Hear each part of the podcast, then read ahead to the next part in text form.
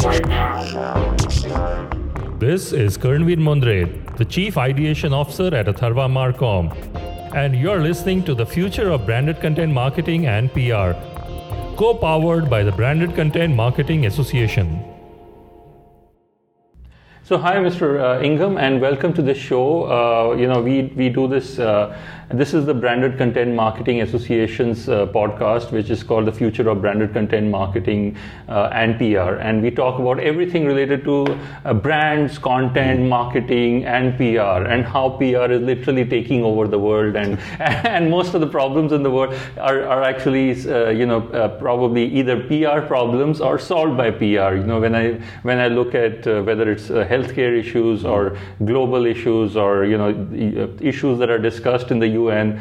Um, a lot of them are seen to be as PR issues, you know. So, so tell me a little bit about you know your journey because you are kind of the PR man of the world. Uh, so tell us your journey of PR and your what's happening at the PRCA and and everything that, that that's happening with the members. Sure, and let me say thank you for inviting me to be here. It's a pleasure to be talking with you. Um, so, I'm Francis Ingham. I have uh, two principal jobs. Um, I'm the Director General of the PRCA, which was set up 50 years ago, and I'm the Chief Executive of ICCO, which was set up 30 years ago, uh, coincidentally, both on this anniversary. Um, so, the PRCA operates predominantly in the UK, but increasingly overseas. We're the, the largest PR association in the world. Uh, we represent and regulate, and the regulate bit's important, um, over 30,000 people in the UK, and we have offices in Dubai, Singapore. We're about to open in Buenos Aires, uh, and we launched PRCA Russia um, a couple of weeks ago, and we represent, regulate, and um, give guidance and insight to our members uh, via the PRCA services. Um, ICCO is the umbrella body uh, for 41 associations around the world, including in India. Um, and we uh, provide international network of senior level people, again giving links around the world, intelligence, um, and general um, leading the industry forward ethically and professionally. Um, my background is in public relations and politics and public affairs. So I, uh, I, were, I went to university at Oxford, uh, where I read politics, philosophy, and economics. I was the press officer for the Oxford Union, uh, dealing with lots of high profile people from all around the world. Uh, and then I went to work for the Conservative Party as an advisor, worked in public affairs subsequently to that. And I've been, um, I've been running the PRCA for 12 years now and ICCO for seven at the same time. Um, we have moved the PRCA from being a very niche, tiny organisation to being the world's largest PR body. And I, I announced today at our national conference in London uh, the intention to expand even further around the world and to push one really important thing. Um, two years ago, we expelled Bell Pottinger for its unethical behaviour, and on uh, arguably the world's most famous PR company. And on the back of that, we've grown very strongly. And associations around the world have embraced uh, the need to be ethical, to have high standards for their members, and to enforce those standards. And we push that through PRCA and ICCO. So that's our big mission, really, to raise standards around the world, and that's the job. Um, that's the job that I do. That's really interesting. So, uh, you know, that's uh, something which let's talk about uh, a bit about ethics because yeah. Uh, I think ethics in PR is something which um, is really important. Mm-hmm. Uh, it's something which which which is important, but it is probably not as well defined. Uh, so, what do you? I mean, the, the, if you, PR PR agencies generally are open to do doing PR for anyone who pays who writes the check. So, so and the organization, you know, you made you know uh, one another PR PR company may be doing a, you know PR for I don't know a rogue country, a rogue organization it's PR is PR, and you know turning them. So tell us about what what do you define as ethics, and you know if you want to touch upon the the case in which uh, somebody was expelled, that's uh, that's that, that's up to you as well. So uh, let me say this: I, I, see the global PR industry um, in the 66 countries in which we operate, and I'm perfectly aware that there are different expectations, standards, and norms in those different countries. But there are certain core principles I think that hold true. And um, on the back of our expulsion of Bell Pottinger, I'll come back to that in a moment if that's okay. Um, ICCO announced in Helsinki in 2017 10 principles as the baseline for which PR practitioners around the world uh, ought to behave. And they're things like tell the truth, um, think about the public interest, don't stir up racial hatred, don't spread fake news, don't do astroturfing, basic things that we can all adhere to. Um, so I recognise we're at different stages of how we behave, and that's perfectly natural. Um, but I think there are basic principles we can adhere to as well. Now, in the UK, take the UK example, um, we have a really well established uh, code of conduct that we've enforced for exactly 50 years. Um, and it has a very rigorous legalistic process for um, adjudicating complaints and for making public, making public is crucial, the results of those complaints.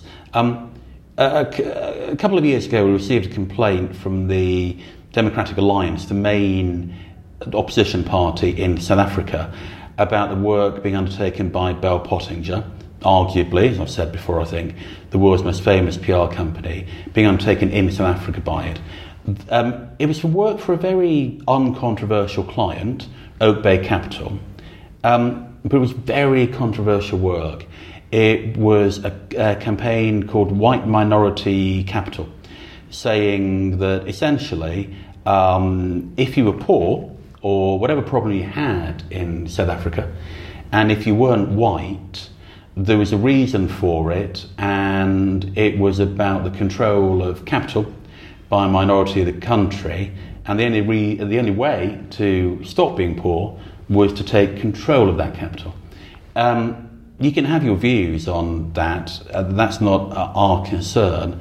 But what it did do was stir up racial hatred, tension, um, and it was a, it's a terrible example of the power of PR used for ill. Um, we considered that complaint, we expelled Bell Pottinger um, after a very lengthy and thorough process.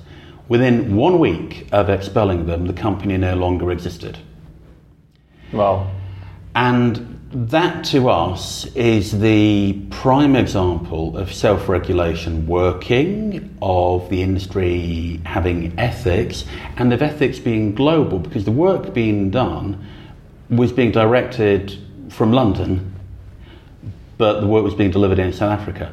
Um, on the back of it, the industry in the UK could have run away uh, and said, We don't want to be involved in the PRC. They expel people, and when they do, bad things happen. They came to us. We've grown by at least a third in the last couple of years, partially on the back of the expulsion of Bell Pottinger. And I think we've helped to set global expectations and global standards. And my, my message to PR practitioners would be this. Um, 10 years ago, the same piece of work, the same complaint, um, I am certain Bell Pottinger would have survived it. But social media has changed the whole atmosphere in which we all work for the better, um, and there's nowhere to hide. Um, and I would say to PR practitioners around the world do the right thing, be ethical, um, both because it's the right thing to do, but also because there is no place to hide, and mm. it's hmm. in your own personal interests to do the right thing and be ethical. Branded content marketing is predicted to be at the heart of every marketing strategy, and there is growing evidence that there will be a significant shift in budgets to support it. However, there is still confusion as how to do it, who should do it, and how it is measured. This podcast brings to you the knowledge, the skills, and the secrets you need to take to take you to the absolute cutting edge of branded content. This podcast is in partnership with the BCMA. The BCMA is the global industry body for branded content practitioners, run by practitioners, promoting best practice, sharing knowledge, and growing the branded content industry. To know more, go to the BCMA. Go to www.thebcma.info. But how do you decide uh, what is ethical? That's mm. a very, you know, all the principles which you spoke about, uh, the, the, two, three principles which mm. you st- So I, I completely understand that, and we've always said at the PRCA and, and ICCO that it's perfectly possible to do to work for controversial causes. Um, and if I look at the PRCA's membership um, in the UK, we have Philip Morris International Tobacco Company. Um, we have the UK Department of Health. Um, one might well say they have slightly conflicting. Very conflicting. Objectives. Um, and it's not for us to judge yeah. on um, the promotion or otherwise of smoking.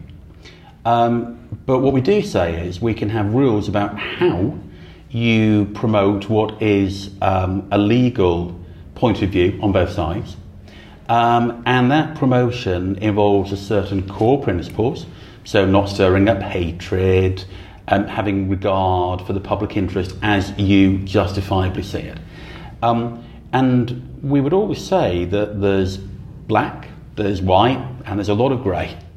That there's stuff that is clearly wrong, there's stuff that's clearly right, right. And there's a lot of debatable stuff in the middle. Um, and that's the matter of judgment that I think mature um, PR associations, and I'll say there are mature associations in each of the 66 countries ICCO operates in, that mature associations can take a valid judgment on. Um, and you know, when, when we consider complaints or issues, they're considered by people who are not conflicted, so are independent of that complaint or that issue, and who are senior and who have a perspective um, and who take their responsibility seriously. And I, think that's the only way you can juggle these conflicting demands and interests. So let me touch upon another uh, probably uh, uh, topical as well as difficult subject and the and the subject of privacy mm-hmm. and uh, you know uh, it's been in the news all over you have the you know every day the facebooks and the googles and the collection of data and uh, you know everything to and and pr kind of depends on knowing on, on data and collection of data. I mean, the more we know about our target audience, the more we are good at yeah. at uh, influencing uh, the target audience. So our job is kind of influencing a certain target audience, which we real, which we know about. Mm-hmm. So where does where does this entire debate go in your perspective in terms of in in terms of securing data, in terms of securing people's information, but at the same time we need that information to well, I, to I, do I, good PR? I, distinguish. I make two distinctions. Um, we are very clear that the, the future of the PR industry in the UK and around the world is about data-driven insight, um, but that data needs to be anonymised. Um, and you've had the case of Cambridge Analytica and others where it hasn't been anonymised, and that's the key issue that. Isn't anonymised another debatable term? Um, it, it, could be, um, but, but I, I think securing uh, data that aggregates blocks and where you can say this is how we target different sectors of, of people without knowing specifically who those people are, that's absolutely fine. Um, having the personal data of people and how they personally operate and then um, uh, targeting them is a different matter. Now, I completely accept that um, uh, Amazon knows a very great deal about my personal tastes and my life. Um, I opt into that. I can opt out of it at any point I like. I know that uh, Vodafone. You can't really. You can't. I can stop using it. I can stop using it. It'll stop your life. I can stop using it. Um, I know that Vodafone knows exactly where I go and where I am. Um, I think those are justifiable things so long as they are regulated and kept within boundaries. Um, the temptation for commercial benefit to go over those boundaries is clear, and that's where, first of all, self regulation works, or no, in fact, that's where personal morality works in the company level and at a personal level. Then, where self regulation works, and if that fails, that's why governments step in, and that's perfectly understandable. I take it to a, a broader distinction as well, though. So, our PRCA code um, says be truthful, but also um, observe confidences.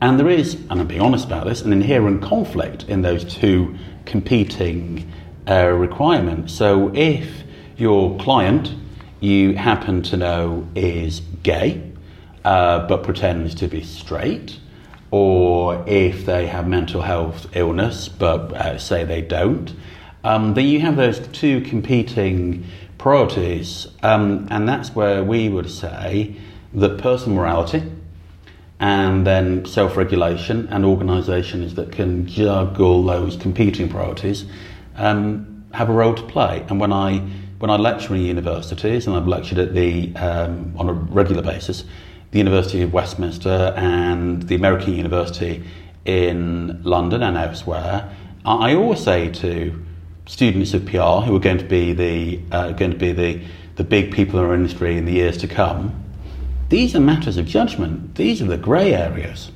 And this is why you have to give serious thought to morality and to ethics and to professional standards so that you can make those judgments correctly. So, what would you, your um, you know, two minute suggestion to the hundreds of people or thousands of people who would watch this and try to you know, learn about the principles of PR, uh, what would you tell them? Um, I'd say be true to yourself. I would say in in every instance of ethical choice, I've seen the 12 years I've been around the PRCA and the 7 at ICCO, um, it comes down to people knowing they're doing the wrong thing, knowing they're making the wrong choice. Um, and they can only make the right choice by having given things proper thought ahead of it. But I think generally people who transgress our codes or other people's codes um, or who wreck people's lives um, do so knowing they're making the wrong choice. So I'd always say make the right one. I think people always, from their heart, know yeah. whether they are doing the right thing or not. I they mean, the, the, the, the heart always knows, kind of thing. I, I cannot believe, for example, with Bell Pottinger, that people looking at it and seeing the content that was being driven by their company's work and seeing the consequences, I can't believe they would have looked at it and thought, this is cool. I really believe they must have looked at it and thought, this is terrible, but. And it's when you get to the but moment that you ought to say to yourself, hang on a moment, let's pause let's think about can I can I look myself in the mirror uh, if I do this thing? And I think by and large, if you pause, look in the mirror, you're going to say no, and you're going to do the right thing, not the wrong thing. Wow. So, I mean, there, there, we could continue talking about it, but I think you have a national conference to, to, to, go to, and you've taken out very precious time for, for, for this. So, uh, as, as a few more, like as a, as a closing, as few closing remarks, where do you think, you know, because when I go out, I see the, the many ex- exhibitors who have uh, exhibited their uh, their products. A lot of them is technology, and yeah. so so where is uh, where is PR going in the future? Where do you think think the next ten years? Because I think that's that's that's that's that's the length that one can really yeah. somewhat predict in in any uh, industry. um, um, the next ten years. So uh, I first began the membership body in the UK in PR 15 years ago. Uh, and my then boss said um, he didn't think the internet was here to stay. Wow. uh, and, you know, that, that gives the perspective, I, I, suppose. I disagreed with him, I'm happy to say. Um, so it's hard to say where it's going. But what I do know is this I think artificial intelligence is a big thing. We don't know how it's going to play out You know, we speak with uh, agency and in-house leaders all around the world about AI, and they say we think it's going to be epic, really important, really powerful, and then we say in what way, and they don't really know, and that's the reality. Um, you know, most people don't really know what the big changes ahead of them are after all, do they? Not just now, but historically. Um, but the four big trends we see in the industry um, are, are, these. Chief execs are investing more in corporate reputation. So they see the failure of big companies because of their reputation crashing, often on social media. So they're investing more in it. Um, the second one is marketing spend continues to move from advertising towards PR because we're more agile. We can tell a story better than others. We, we see PR agencies offering uh, a different range, a broader range of services than they have done previously. Um, and we see um, the growth of digital. And I think digital skills are pervasive, massively important to the future of the industry, of the economy globally. Um, and the data we run with ICCO every year says people are investing in them, they're making that shift. The big challenge they face is um, attracting um, talented people who have those skills. And the problem they face, if I might say so, as a, you know, as a comment, is that the people at the top, uh, pro- probably including myself, um, often don't know what they're looking for in the people they're recruiting. They don't understand the skills that are needed. So that's the big challenge that bosses have to be uh, almost as versatile in digital as the people they're hiring. And that's wow. a big challenge for the future. That's a lot, and I think uh, you're leading it absolutely from the front with the PRCA, and uh, you know it's it's absolutely amazing what your organization has been able to do in this very confused and, and challenging way of PR. So thank you so much for uh, for giving us your time. Well, thank you for giving me the opportunity to speak to your listeners. It was a pleasure. Thank, thank you, you very much. much. Stay connected with the podcast on iTunes. Give us a five star rating.